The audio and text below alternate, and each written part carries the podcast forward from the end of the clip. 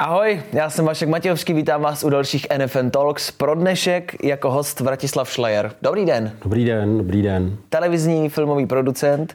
Uh, aby jsme začali ze začátku, vy máte vystudovanou produkci na FAMu, jestli se nepletu? Ano, přesně tak. Uh, kdybyste se měl ohlídnout zpátky na to studium, je něco, co vám ta škola dala, lomeno vzala? Uh, dala mi toho spoustu. Především, co mi vzala, to já už se nepamatuju, nebo respektive, jestli mi něco vzala, tak už o tom nevím, ale ale tak FAMU je takový středobod v určitém okamžiku, když člověk chce jako proniknout do té audiovize, což já jsem teda předtím už nějakou práci u filmu jako dělal, ale bylo to pro mě takových, jako já jsem byl docela dlouho, já jsem byl než pět let, asi osm. Ale pro mě to byl nějaký způsob, jak, jak si najít v životě prostor a mít zázemí, jako zkoušet si věci. Takže eh, jako ta katedra produkce je oficiálně rozdělená na, na bakalářský magisterský studium, jakože produkce, a pak, eh, nebo za nás to tak bylo, a pak producentství.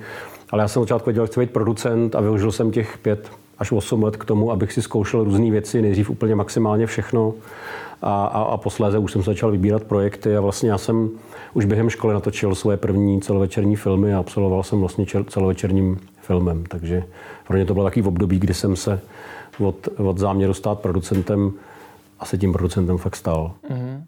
Když byste si měl dneska vybrat, eh, vybral byste si jinou školu než FAMu? Filmovou?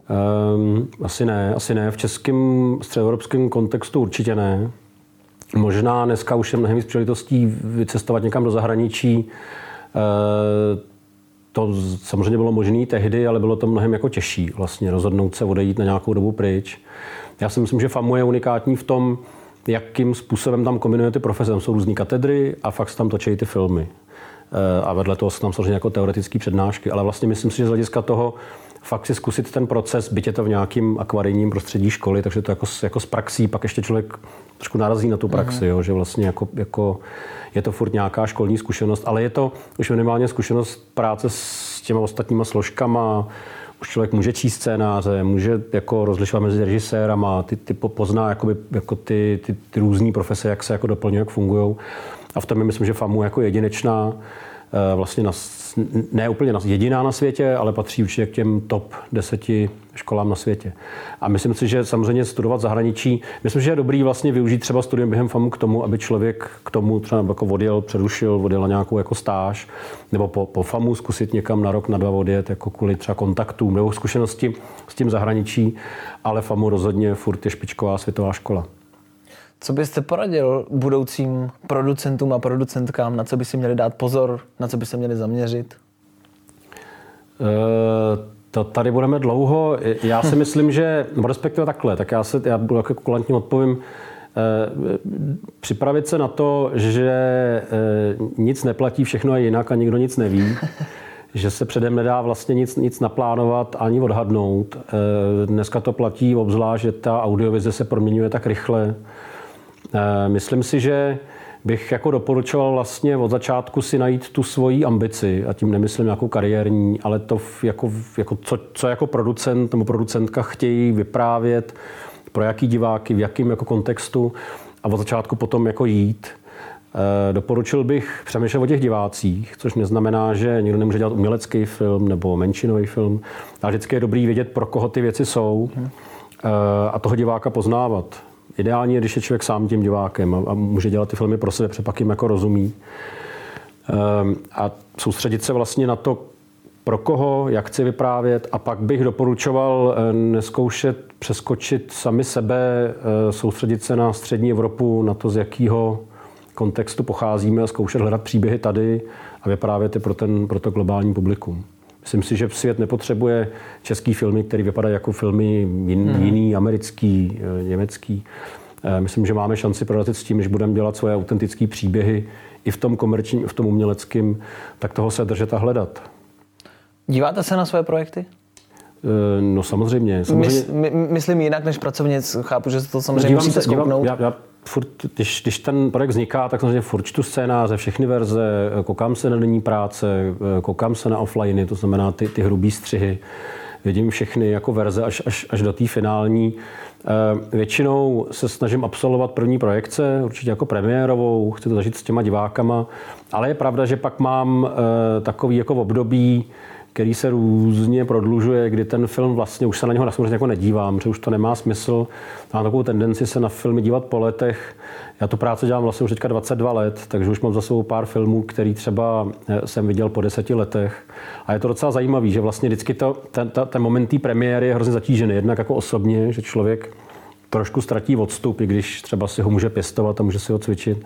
Tak je to zatížený tou reakcí, že vlastně strašně se to valí a v tom kontextu jako vám diváci nebo kritici něco jako říkají. A dost často po těch letech zjistíte, že vlastně dokážete vnímat ten film eh, mnohem odlehčeněji a více s ním jako smířit. Já si myslím, že je docela dobrý, že samozřejmě součástí té práce, když člověk chce nějaký maximální kvalitní výsledek, jako, jako, jako by kritičnost, sebekritičnost. Takže jako já za svýma filmama stojím už v okamžiku, kdy jsou jako hotový, ale samozřejmě jsem k ním strašně kritický a to třeba někdy po těch deseti, pěti letech jako zmizí a to je hrozně příjemné vidět ten film a říkat si jako, hm, to vlastně není úplně tak špatný, jak jsem si myslel. Uh, za seriál Marty is Dead jste získali cenu Emmy. Čím si myslíte vy osobně, že si ten seriál tu cenu zasloužil? Uh, myslím si, že kromě toho, že ten film, ten seriál se jako povedl, myslím si, že, že od, od scénáře po režii, po herecký výkony vlastně velmi dobře fungoval, tak to bylo přesně nějakou jako ambicí. Vlastně měl to být jako žánrový seriál, měl to být seriál vyprávěný pro mladšího diváka, eh, Měl to být autentický středoevropský seriál, že my jsme vlastně chtěli zobrazovat nějaký, nějaký prostředí tady ve střední Evropě, jak se tady teď žije a co se může stát postavy ve střední Evropě. A druhá věc bylo samozřejmě nějaký téma a, a nějaký, jako on původně ten seriál vlastně, nebo nepůvodně, ten seriál vznikal s nějakým jako edukativním motivem. To znamená, že všechno, co v něm jako ty postavy prožívají, tak je jako reálný. Nechtěli jsme nikoho poučovat, nikoho jako učit, ale ta edukativnost byla v tom, že jsme chtěli ukázat, co se může stát tak věrohodně, že když to někdo vidí, tak ho to může jako varovat. Což se v realitě vlastně děje. Už jsou jako případy jako by třeba lidí nebo dětí, který, který ty seriál, který seriál vlastně varoval, že se pak třeba ozvali a požádali jako o pomoc. Eh, a myslím si, že tyhle věci se jako spojily v to, že ten seriál byl jako přesvědčivý pro, pro to mezinárodní publikum obecně. My jsme měli vlastně už před, před tou, tou Emmy jako velmi dobrý odezvy na festivalech. Vlastně často ta reakce byla velmi pozitivní v tom ohledu, že, že takhle má vypadat vlastně internetový seriál, že to je jako short form, jsme jsou krátké epizody, že jsme se dobře zhostili toho formátu, že v každé epizodě nějaký oblok, nějaký napětí, má to cliffhanger, to znamená napínavý konec. Takže my jsme obecně dostali spoustu takových pochval pro téma, jak je to zpracovaný, jak jsme pracovali s tím seriálem. Takže vlastně si myslím, že to Emmy bylo taková jako, jako obrovská, obrovský úspěch, štěstí, eh, jsme k tomu jako pokorní, ale vlastně takový jako vrchol toho, jak ten seriál byl venku jako vnímaný. A samozřejmě v tom hrálo roli asi jako hodně nějaký štěstí a načasování. Eh, ale, ale myslím si, že ten seriál vlastně zazářil tím nějakou autenticitou a, a, a žánrovým zpracováním. Napadlo vás vůbec někdy, že by ten seriál mohl získat cenu Emmy? Nebo, nebo respektive je, je to pro vás vlastně jako důležitá cena? Ne, nebo jste to brali, ano, děkujeme, skvělý, ale to nebyl ten cíl? To jsou, to jsou dvě otázky. Jestli uh, si myslím, že jakýkoliv projekt, který já dělám, vyhraje nějakou cenu, nikdy se tím nejsem jistý. Už uh, dávno mám za sebou jako uh, moment, kdy jsem si to bral osobně samozřejmě jsem si prožíval kdysi, když jsem doufal, že film vyhraje nějakou cenu, třeba nějakou nominaci, pak jsem ji nedostal, tak, jsem, tak, tak mm-hmm. to pro ně bylo těžký. To už si takhle osobně neberu a není dobrý si to brát osobně, protože ten, to je tak obrovský, ta soutěž, zvlášť u těch jako velkých cen, jako je Emmy, vlastně, vlastně rozhoduje o tom spoustu různých faktorů. Takže eh, doufám, že dostanou ty projekty cenu. Doufal jsem, že, M, M, eh, že, že MRT zde získá nějakou cenu. Jistý jsem se tím nikdy nemohl být. A um, samozřejmě, když jsme pak měli nominaci, tak jsme byli jeden, tuším, z šesti projektů nebo z pěti projektů, tak pak už to bylo 25% šance, že to jako dostaneme. Ale nikdy si tím člověk není jistý, ale musí proto dělat maximum. To znamená, že my se snažíme vlastně, aby ty naše projekty se vůbec dostaly na nějaký festivaly, aby se ucházely o ty ceny. Snažíme se, jako by ta propagace nekončí jenom těma divákama, ale třeba vlastně přesně kolem těch, těch projektů vytvářet nějaký obecně dojem, jako proč jsme je vlastně dělali, vysvětlovat to, což může někde na nějaký poroty nebo festivalový jako publikum, nebo, nebo třeba ty, ty, ty akademie, které udělují tu ceny, jako působit. Takže i v tomhle ohledu se staráme, i to je nějaký jako PR. který v případě toho Martyho nebyl nějak obrovský, my jsme samozřejmě neměli úplně prostředky, ale vlastně si myslím, že díky těm festivalům, na kterých to běželo předtím, kde jsme nějak byli, kde jsme to nějak prezentovali, si myslím, že to mohlo rezonovat už, protože se to samozřejmě prolíná, ta členové té akademie EMI a tí, na těch festivalech se třeba objevují a tak dále.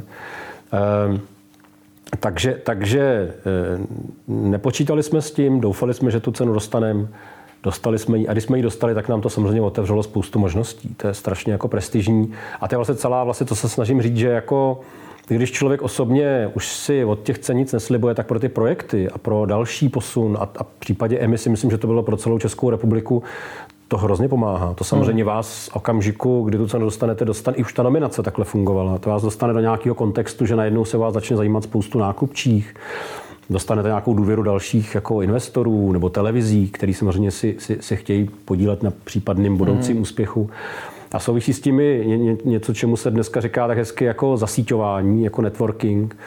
Ono třeba u té EMI bylo spousta akcí, které na to jako navazovaly. Už, už od té nominace byly různý. Mm-hmm. Tehdy bohužel pro nás to bylo úplně v těch nejtvrdších dobách covidu, takže to všechno bylo jakoby online. My jsme se do New Yorku nakonec jako nedostali na, na, na tu cenu, ale bylo k tomu spoustu různých setkání, kde se potkáváte s jinýma nominovanýma, mluvíte s členama té akademie, takže vlastně jako jsme měli šanci odprezentovat sebe a Českou republiku jako spoustě lidem a jsou to kontakty, z kterých my teď samozřejmě těžíme.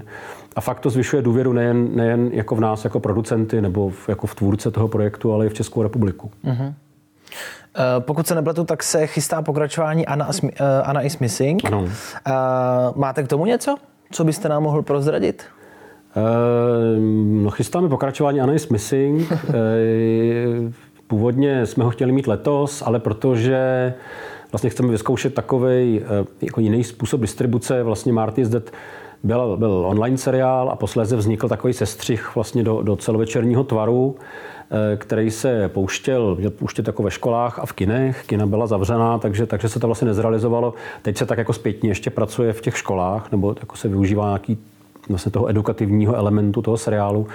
Ale u té druhé sezóny jsme se říkali, to zkusíme jako naopak, že půjdeme nejdřív do kin a potom do toho online. Mm. Zkusíme vlastně oslovit ty, ty, ty diváky, ať už to primární mladou cílovou skupinu, nebo klidně širší na různých místech. Takže plánujeme, že to bude film a, a onlineový seriál. Eh, je to vlastně nový případ, sledujeme, sledujeme osud nový postavy, jak, jak název napovídá, jmenuje se Anna.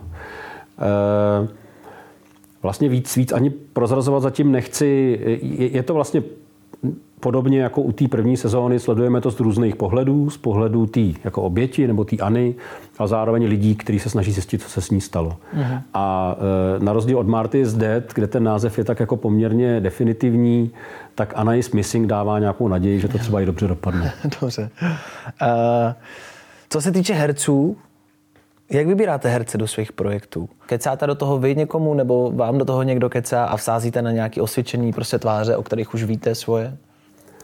Kecáte je zajímavý slovo, je to vždycky diskuze. No, ale, ale no hele, začíná to všechno jako scénářem. Já si myslím, že, že eh, já preferuji, když prostě je dobrý scénář, když se odrážím od scénáře a v tom scénáři jsou napsané nějaké postavy. Eh, podle toho se začnou vybírat. Eh, já si myslím, že úplně klíčová je spolupráce s castingovým režisérem nebo režisérkou, protože eh, chcete vlastně se opřít od někoho, kdo má jako aktuální zkušenost. Samozřejmě jako producent a většina režisérů má nějaký přehled o tom, jak, jak jaký jsou jako herci, jak, jakým jsou třeba momentálně rozpoložení, protože herci zrajou nebo se nějak mění.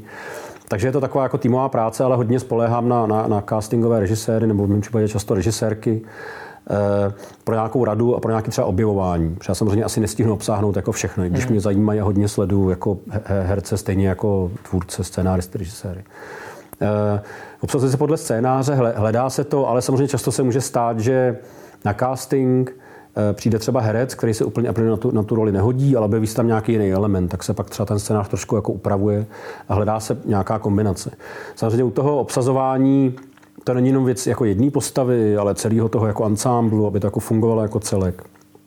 Eh, samozřejmě nějaká známost herců, já ji vůbec jako nespochybnuju, chápu, že, že pro úspěch eh, některých projektů je to jako klíčový, ale já mám vlastně jako takovou jako, jako uh, argument, že já si myslím, že i známý herec, pokud ho obsadíte způsobem, který není autentický pro tu postavu, ty diváky vlastně zajímat nebude.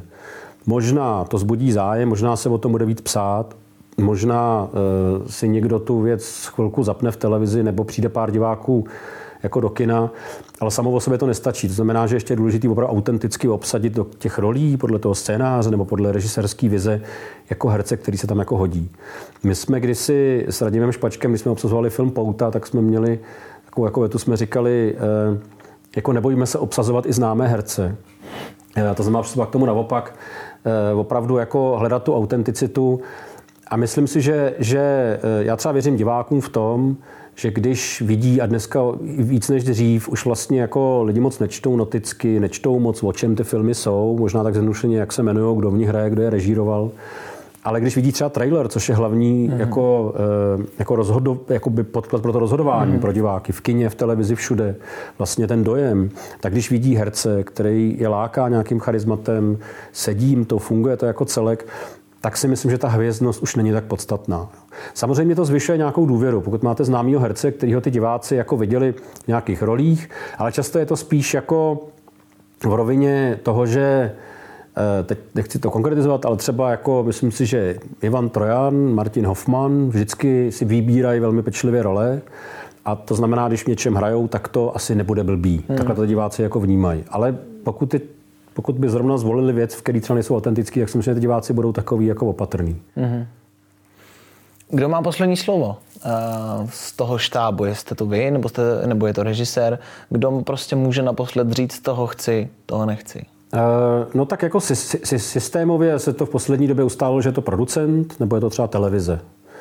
Uh, to je logický, protože to je vlastně samozřejmě nějaká jako úvaha o tom celku, nějakým jako, jako záměru té věci, kde samozřejmě roli hraje přesně ta autentičnost, ale známost, to, jak ta věc bude jako fungovat, zvlášť v těch televizích, eh, je to poměrně jasný. Takže to se týče posledního slova, tak když to vezmete jako binárně, to znamená ano, ne, tak je to producent, posléze jako televize.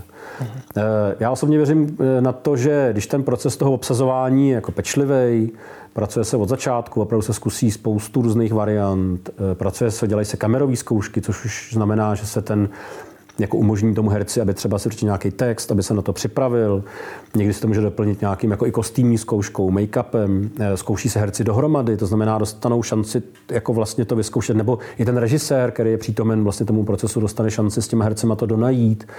Eh, což je hrozně důležitý, jo? protože samozřejmě castingy v prvním kole se dělají tak, že se natočí nějaký jednoduchý video, ale dokud ten herec nehraje, tak to často je úplně zavádějící. A já věřím tomu, že když se tyhle věci dělají správně, tak je to pořád o nějaký jako argumentaci. A jako troufnu si říct, že se mi v kariéře vždycky nakonec podařilo třeba přesvědčit televizi, která mohla pochybovat o tom, jestli ten casting funguje právě těma způsobem, že jsme jim ukázali, že opravdu to mm. jako má smysl, že to, že to funguje, že s tím textem to nějak konvenuje, že režisér ví, jak pracovat s tím hercem. Samozřejmě v tom té argumentaci režisér má jako silný slovo, protože režisér je ten, kdo potom s těma hercema skládá ten jako příběh. Jo. To znamená, že já si myslím, že i když někdo má to právo veta nebo právo rozhodnout, tak by byl sám proti sobě, kdyby jako neposlouchal ty lidi hmm. kolem, kdyby jako nepřijímal tu argumentaci, kdyby to jako, jako nevnímal, protože pak to vede vlastně k horším projektům. Jo? Když chcete prostě eh, aby režisér dostal z herců to nejlepší a spolu s nimi vybudoval ten příběh, který má nějakou emoci, tak musíte tomu režisérovi věřit, že to jako dokáže. A když mu věříte, tak je logický, že se ho ptáte, že chcete, aby vám jako pomohl ten režisér vybrat to obsazení nebo, nebo ho vybral vlastně. Když půjdeme k dalšímu projektu, tak váš nejnovější film je Hra na zlomu, což je thriller. Co tam vás zaujalo? Proč jste se do toho rozhodl jít? Tohle, tohle je uh, film, u toho potřeba uh, říct, že to je film, uh, to je vlastně jako temný drama, temný thriller z prvky hororu. Je to jako vlastně taková hodně vyhraněná mm-hmm. žánrová věc. Mm-hmm. Není to film pro každýho, uh, ale myslím si, že to je film, který opravdu pracuje s těma emocema, s tou atmosférou, vlastně velmi jako razantně a díky tomu funguje. My máme teďka za sebou druhý týden v distribuci, máme výborný recenze, skvělý hodnocení na, na, na ČSFD, eh, ale to je film, který vznikl jako hrozně ze spoda. Jo? To znamená, že eh, Emil Křiška, který napsal scénář, režíroval to, kdysi natočil vlastně v amatérských podmínkách sám krátký film, který se jmenoval což byl opravdu jako horor, takový jako temný. Uh, už v tom jeho filmu hrál vlastně Štěpán Kozub, tehdy ještě úplně nebo relativně neznámý, neznámý herec. Ještě rozhodně nebyl Štěpán tehdy taková velká hvězda. A my jsme před Emil tehdy eh, ten film pouštěl kolegům eh, Jakuby Košťále Petrovi Koupkovi a eh, nás ten film vlastně jako líbil, ten jeho kraťas a dali jsme si s Emilem schůzku pobavit se o tom, jestli ještě nepotřebuje s distribucí pomoc toho krátké filmu, co má jako dalšího. A protože my jako v Bionautu vlastně se snažíme dělat žánry, chceme dělat horory, chceme dělat žánrový, ale opravdu jako stoprocentně žánrový filmy, žádný jako žánry s přívlastkama, takový to jako, že možná žánr, ale ne úplně. A když, když Emil tehdy pochopil, že vlastně to myslíme vážně, tak nám nabídl těch projektů víc. A přišel s projektem dalšího krátkého filmu, který postupně jako rozepisoval, tak jako autenticky mu to rostlo pod rukama. Je to hodně projekt, který vychází jako z Emila Křišky. Myslím, že my jsme mu pomohli ho jako vlastně propojit s nějakým jako profesionálním zázemím, nebo jsme mu vytvořili nějaký profesionální zázemí. V tom eh, ten film vznikl velmi jednoduše, v nějakých skromných jako rozpočtových podmínkách. Už na začátku vlastně byl psaný pro, pro Štěpána Kozuba, který po té spolupráci na, na tom Kraťasu s Emilem chtěl dělat dál. Takže je to film, který vznikl jako ze spoda. Je to vlastně jako autorský žánrový film. My jsme mu pomohli dát potom nějakou jako dramaturgii, pomohli jsme vlastně jako ho třeba spolu vytvarovat z hlediska jako, jako hudby a, a, a zvuku. E, a teď mu dáváme nějaký jako zázemí, aby se dostal k těm správným divákům, že si myslíme, že jak jsem řekl, není to film pro každýho, tak, eh, tak je potřeba, aby se dostal divákům, který ho opravdu chtějí vidět. Abychom se necpali do toho klasického mainstreamu, takže mm. jsme zvolili distribuci, že jako chceme v kinech být tři měsíce, spíš jako menší počet projekcí rozprostřed, nebo ten standardní počet projekcí, ale rozprostřený do tří měsíců, aby ty diváci si ho mohli najít, komunikujeme o tom. A obecně, co nás na tom filmu baví, je fakt nějaká autenticita, ta, ta, ta stoprocentnost toho záměru, že že eh, my tak jako říkáme, že vlastně to je film pro diváky, ale zároveň tomu filmu je trošku jedno, co si o něm ty diváci budou myslet. Uh-huh. Vy jste zmínil Štěpána Kozbu několikrát, což je jako v širší veřejnosti známý spíš jako komediální herec, ale už jste s ním spolupracovali na něčem vážnějším, tak eh, do tohohle nového projektu šel, protože už jste ho znali, a nebo třeba se snažíte nějakým způsobem zbořit trošku mýtu z toho, že Štěpán Kozub umí hrát jenom komedie a vtipný role? Eh, tohle, tohle, tohle z hlediska jako eh, hrany zlomu jako motivace ne, nebyla vlastně dokazovat, že, že Štěpán dokáže hrát vážný roli. Myslím, že to, tím, jako, že to je jeho první vlastně úplně a tady opravdu hodně vážná, tam není jako vtipný mm-hmm. moment v tom filmu, e, e, takže to je jako jeho hlavní vážná role filmová. Jako pro mě to nebylo překvapení. Já vlastně, a to souvisí s tím, s tím castingem, budu z nějakého přehledu, jako pro mě Štěpán Kozov vždycky byl herec různých poloh. To že, to, že je nesmírně skvělý improvizátor, je strašně jako vtipný, je pravda, ale zároveň jako dramatický herec je jako skvělý vlastně. A i v těch třeba menších rolích, kdy se postupně objevoval, tak to většinou byly jako vážné role. Tady je to naopak, že vlastně v tý, ta, ta, ta hrana už, eh, protože navazovala na ten krátký film Mila Křišky, tak tady už vlastně to bylo psaný pro Štěpána. Vlastně mm-hmm. režisér se s nimi scházel a spolu se o tom jako bavili. Takže když už vlastně jsme se bavili s Emilem Křiškou o tom, že ten film budeme dělat, což je nějaký 3-4 roky, jsme to nějakou dobu financovali, tak to ještě nebyl Štěpán Hvězda a bylo jasný, že v tom bude. Bylo to vlastně film psaný jako pro něj. Mm-hmm.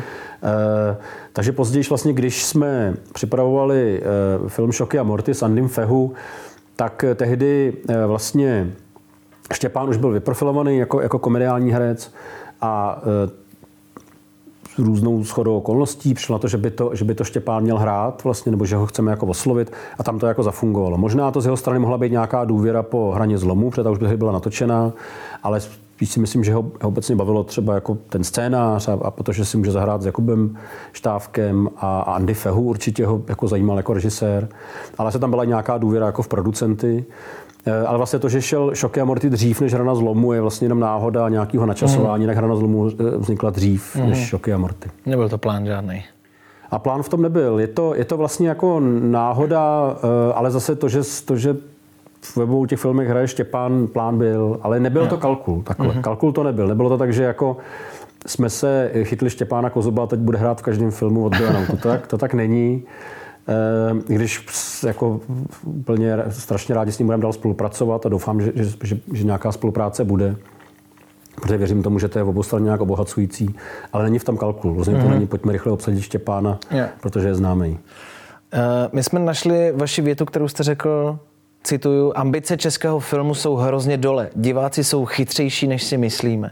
Co jste tím myslel? No to, co jsem tím řekl, já myslím, že ta věta to všechno vystihuje. Já si myslím, že, že si jako musíme víc tady věřit, eh, ale ne ve smyslu, že jsme mistři světa, ale víc věřit těm svým tématům, jako mít tu ambici. Jo. To někdy, samozřejmě my se tady máme jako dobře. Jo. Tady vlastně je, je takový paradox. Tady hrozně dlouho nefungoval ten audiovizuální systém byl hrozně těžký tady jako ufinancovat věci, takže přirozeně se od, od toho konce 90. let producenti jako začali opírat o český publikum. To znamená, začali dělat jako věci primárně pro český publikum. A to vedlo k nějakému omezení toho rozhledu vlastně, že, že tady vznikaly opravdu jako eh, ne špatný filmy, ale takový jako jednodušší a velmi lokální. Což ale historicky má docela dobrý teďka jako bych řekl, jako dopad v tom, že máme velký podíl, jako český divák má rád český film a českou televizi. To znamená, máme v kinech v některých letech až 30% podílu českých filmů, což je jako skvělý. To je jako ve, ve Francii a nevím, pár, pár zemí, takže to je jako velký úspěch. Eh, ale na nějakou dobu nás to vlastně zavřelo do nějakého našeho jako vnímání. A tak jako zmizela taková ambice třeba dělat filmy pro globální publikum, dělat jako světový film, nebo aspoň jako pro Evropu. A to nemluvím o tom, jako dobít nějaký festivaly, kde se nám taky nedaří. Jako na velkých festivalech moc české věci nemají úspěch.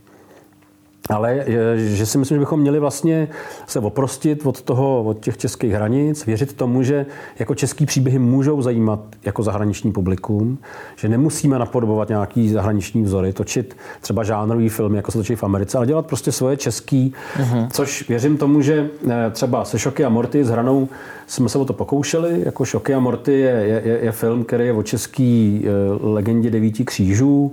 Je o takových dvou českých postavách, takových jako legračních nešiků, který ale mají charisma, jsou jako zábavný. Takže bych řekl, že to je autenticky český film, česká komedie. I v tom, jak pracuje s kombinací komedie a hororu, eh, že si jako respektuje nějaký pravidla žánrový zároveň vůbec. Je to velmi osobitý jako film Andyho Fehu. Eh, kde my jsme doufali v mezinárodní nějaký jako úspěch a nějakou ambici jsme tam měli a doufali jsme, že ta lokálnost bude jakoby fungovat.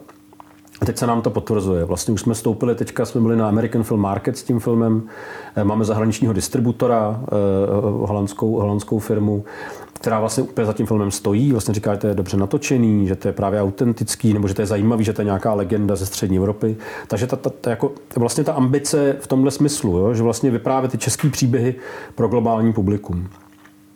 A znova, myslím si, že se můžeme opřít i o český publikum, který už je tak daleko, že vlastně i taky začalo sledovat ten, ten globální jako obsah, ať už díky platformám, i díky tomu, co vlastně televize, kam se posunuli za, za poslední roky, že dělají vlastně ambicioznější a světovější věci. I to, i to production value, znamená, jak ty věci vypadají, se hrozně jako posunulo. Takže český publikum už je vlastně úplně stejný jako publikum kdekoliv na světě.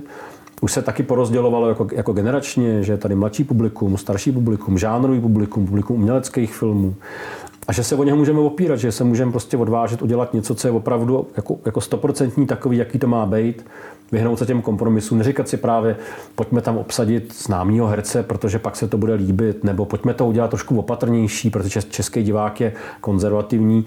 Český, my jsme takový hobiti, my máme rádi ty příjemné věci, ale zároveň se nebojíme jako ostřejšího humoru, nebojíme se jako stylizace, jako spousta věcí, které tu zatím nevznikají, nebo pomaličku začínají vznikat, český divák má rád a vlastně e, je důležité ho nepodceňovat. No. Mm-hmm. A když půjdeme od vašich projektů k cizím projektům, je něco, co jste teď viděl v televizi, v kině, na streamovacích službách, něco, co byste doporučil, co se vám líbilo? E, spoustu věcí. Tady vždycky otát vždycky naskočí, protože toho, toho, toho je tolik. E, jako třeba z hlediska té ambice mně se hodně líbil film Zrcadla ve tmě, uh-huh. Šimona Holího, což je jako opravdu jako na koleně udělaný za vlastní peníze, malý film, takový velmi nesmluvý v tom, jak je natočený, jak pracuje s časem, tam je hodně jako jednozárodných věcí, ale já jsem si ho v kině fakt jako užil. Eh, těším se na Šimonovi další projekty. Uh, viděl jsem, já spíš teď koukám na takový, jako doháním nějaký starý, starý resty, takže Ehm, jsem koukal nějaký jako evropský filmy, který jsem neviděl. Viděl jsem film uh, Raw, teďka je v kinech film Titan, uh, který vyhrál loni v Cannes, taková jako žánrovka, tak jsem se předtím díval na, na předchozí film režisérky Raw, který se mi hodně líbil, na Titan se teprve do kina chystám. Um, Líbil se mi seriál Ochránce v české televizi, který si taky myslím, že je poměrně jako nes, nesmlouvavý v tom, jak pracuje s těma postavama a jak, jak eh, jako se snaží ukázat třeba nějaký fenomény současný. Um, viděl jsem teďka seriál TBH, což je další vlastně onlineový seriál um, po Marty is Dead, který se mi hodně líbil. Jsem dělal na festivalu mezi, mezi Patra. Přemýšlím, co dál, nevím. Teď. Pak koukáte na ty svoje věci deset let zpátky, jak jste říkal. A koukám na své věci deset let zpátky a teď jsem se díval znova na, na film Vendetta, který, který eh, zrovna teď v listopadu má desetiletý výročí od premiéry. A uh, mám ten film rád a vlastně jsme se rozhodli, že ho trošku oživíme, že ho pustíme znovu jako do distribuce. Uh-huh. Zkusíme, vypadá, že se nám podaří nějaký jako vlastně znovu oživení třeba zahraniční distribuce a tak, takže takže to je třeba jako zrovna, zrovna e, dobrý moment, kdy se člověk jako po těch deseti letech podívá a zjistí, že vlastně ten film furt funguje a, a dostane tím pádem znova energii se o něj starat. Poslední naše otázka, kterou pokládáme všem. Jak vidíte budoucnost televize? Velmi optimisticky. Velmi optimisticky. Já si myslím, že, že se eh, ty jako různý technologický jako průlomy, revoluce eh, jako přeceňují v tom smyslu, ne, že, že něco strašně změní na straně těch diváků. Změní se způsob, jakým se diváci dívají na věci, kde se na ně dívají. Eh, ale rozhodně si nemyslím, že zmizí, jako nezmizí kino, nezmizí jako vlastně klasická televize v tom smyslu, že diváci vždycky budou chtít ty svoje premiéry. I platformy mají dny, kdy, kdy releazují jako věci. To znamená, že možná tomu přestaneme říkat televize, ale vlastně to, že existuje nějaká, dejme tomu, jako seriálová tvorba, že jsou to ty větší příběhy, práce s těma postavama napříč třeba nějakým časovým obdobím, eh, to jako nezmizí. A jestli, tak o, ostatně jako Vojo, platforma TV Nova, taky jako přichází vlastně s ambiciozníma projektama, který, který bude distribuovat vlastně jako digitálně a oslovuje tím nový diváky. Takže eh, říkám, nevím, jestli tomu budeme říkat televize, ale ten formát, který, který jako vlastně vznikl jako televizní, nebo ho vnímáme jako televizní v současnosti, tak určitě přežije a bude fungovat. Myslím si, že, že ta digitalizace eh, ta nejzásadnější změna, která vlastně nálogy se pojmenovává, je, že žijeme vlastně jako v době archivu. To znamená, že jako já, když jsem vlastně třeba byl jako na FAMu, chtěl jsem vidět nějaký filmy, tak jsem musel jít do kina, nebo byla knihovna FAMu, kde byly, kde byly VHS, byly tam nahrané všechny věci z, jako z, televize, takže tam jsem, tak jsem mohl koukat na ty věci. Případně si, jsem si objednával DVDčka z Londýna, z Amazonu, abych viděl nějaký seriály a díval jsem se na, jako na, na ty placky a stále to spoustu peněz. Dneska vlastně chcete vidět téměř jakoukoliv věc z jakýhokoliv období historie filmu, legálně si ji můžete pustit. To znamená, že vlastně ta soutěž nezačíná jenom se tím, co je teď, ale co bylo v té minulosti. Já myslím, že i, i jako z čehož já mám jako radost, se ukazuje, že stejně ty diváci chtějí nové a nové věci. Kde se dívají na ty starý, funguje nějaký sentiment, některé staré věci se ukazují, že jsou furt svěží a vlastně se řadějí vedle těch, vedle těch nových.